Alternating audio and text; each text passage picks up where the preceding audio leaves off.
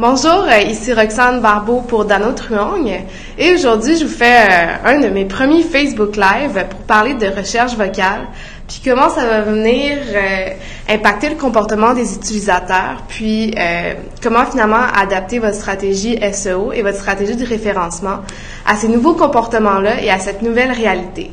Alors aujourd'hui je suis accompagnée de OK Google qui, à qui je vais pouvoir poser des questions au courant euh, de la séance de ce Facebook Live, puis euh, voir à quel point la technologie est présentement efficace, puis comment on peut l'utiliser.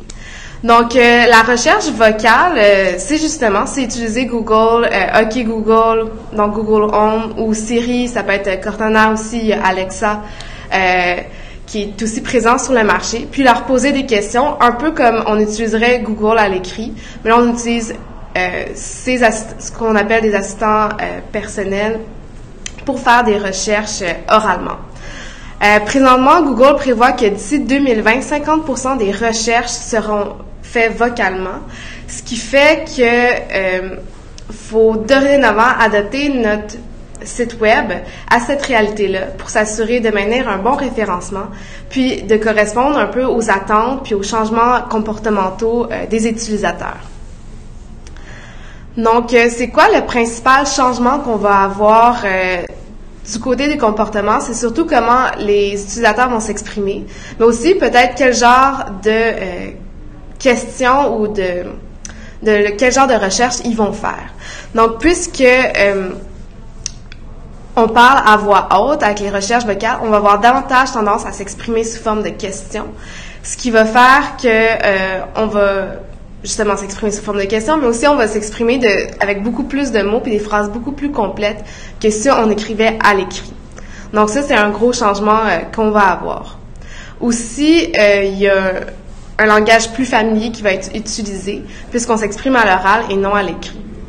Il y a un nouvel objectif qui est d'atteindre la... Ben, c'est un peu un objectif qu'il y a toujours eu, mais là, il devient encore plus important, c'est celui d'atteindre la position zéro dans les résultats de recherche. Je vous invite à aller voir l'article qu'on a écrit sur le site web de Donald Truong pour avoir plus d'informations là-dessus. Mais finalement, c'est vraiment d'arriver comme étant la première, euh, le premier résultat, la, comment je pourrais exprimer ça? C'est-à-dire, dès qu'on pose une question, de vraiment, euh, souvent, souvent lorsqu'on écrit, par exemple, une question dans Google, on va avoir quelques sites web qui vont apparaître, puis c'est le premier qui apparaît, qui apparaît, ça va être en position numéro un. La position zéro, c'est une réponse automatique que Google va nous afficher automatiquement lorsqu'on fait des recherches. Donc, je vous invite vraiment à aller voir sur le site web, parce qu'avec un œil visuel, c'est vraiment beaucoup plus clair. C'est quoi la position zéro par rapport à la position numéro un? Donc, comment on fait pour atteindre cette position, position zéro-là?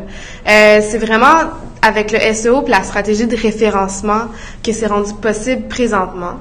Donc, il y a différents moyens que vous pouvez euh, poser dès maintenant pour améliorer votre euh, votre référencement, puis votre, perfor- votre performance pour, euh, pour lorsque qu'un utilisateur utilise la recherche vocale.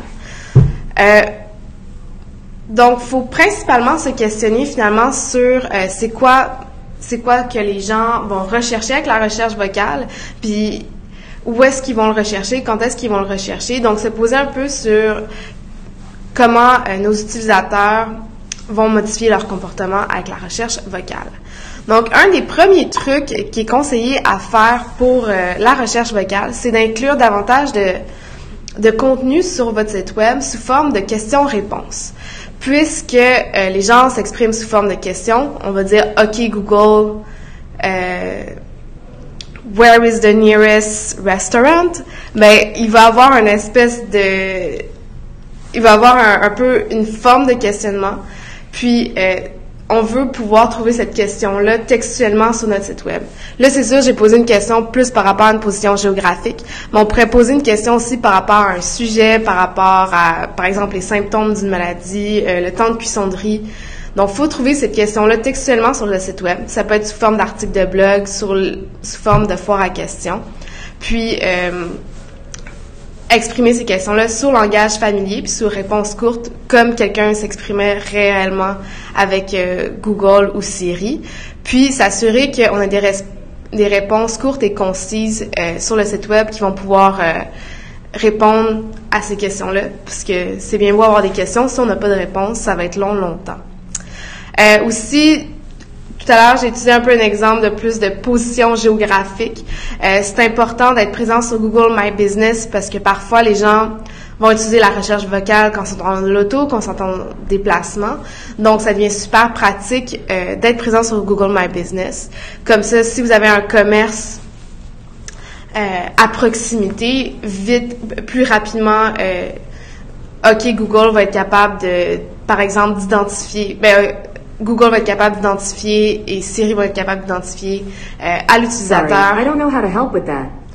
Fait qu'ici, on a OK Google qui a la difficulté à comprendre ce que je lui dis euh, en français. Euh, donc, Google My Business, ça va devenir à, c'est, c'est assez important pour le référencement Sorry, traditionnel. I can't help with that yet. OK Google a encore des problèmes. Puis, euh, s'assurer finalement euh, d'être présent sur euh, ce, ce, cet outil-là. Aussi, on peut euh, inclure des markups sur notre site web pour s'assurer que des rich snippets euh, apparaissent lors des résultats de recherche. C'est quoi les rich snippets? Ça aussi, je vais vous inviter à lire l'article puisqu'on a euh, mieux illustré ça euh, dans l'article. C'est finalement des petites informations clés comme euh, une photo. Euh, présentement, c'est surtout ça pour... Euh, là, on parle plus de recherche à l'écrit, mais une photo... Euh, Le, par exemple, on a pris une recette, fait que le temps de cuisson d'une recette, et cetera, qui vont ressortir, puis qui vont nous permettre d'avoir des informations davantage euh, précises quand on a, un site apparaît en résultat de recherche. Puis on remarque que ça va être quand même utile euh, pour les assistants personnels comme Google Home ou The mic's off. ou euh, Google me parle encore.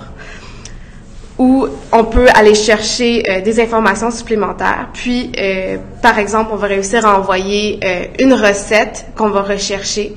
Grâce au rich snippet, on va réussir à l'envoyer à notre Google Home qui va pouvoir nous la dicter oralement puisqu'on a intégré finalement dans le code ces petits markups-là qui nous permettent d'avoir des informations supplémentaires dans les résultats de recherche.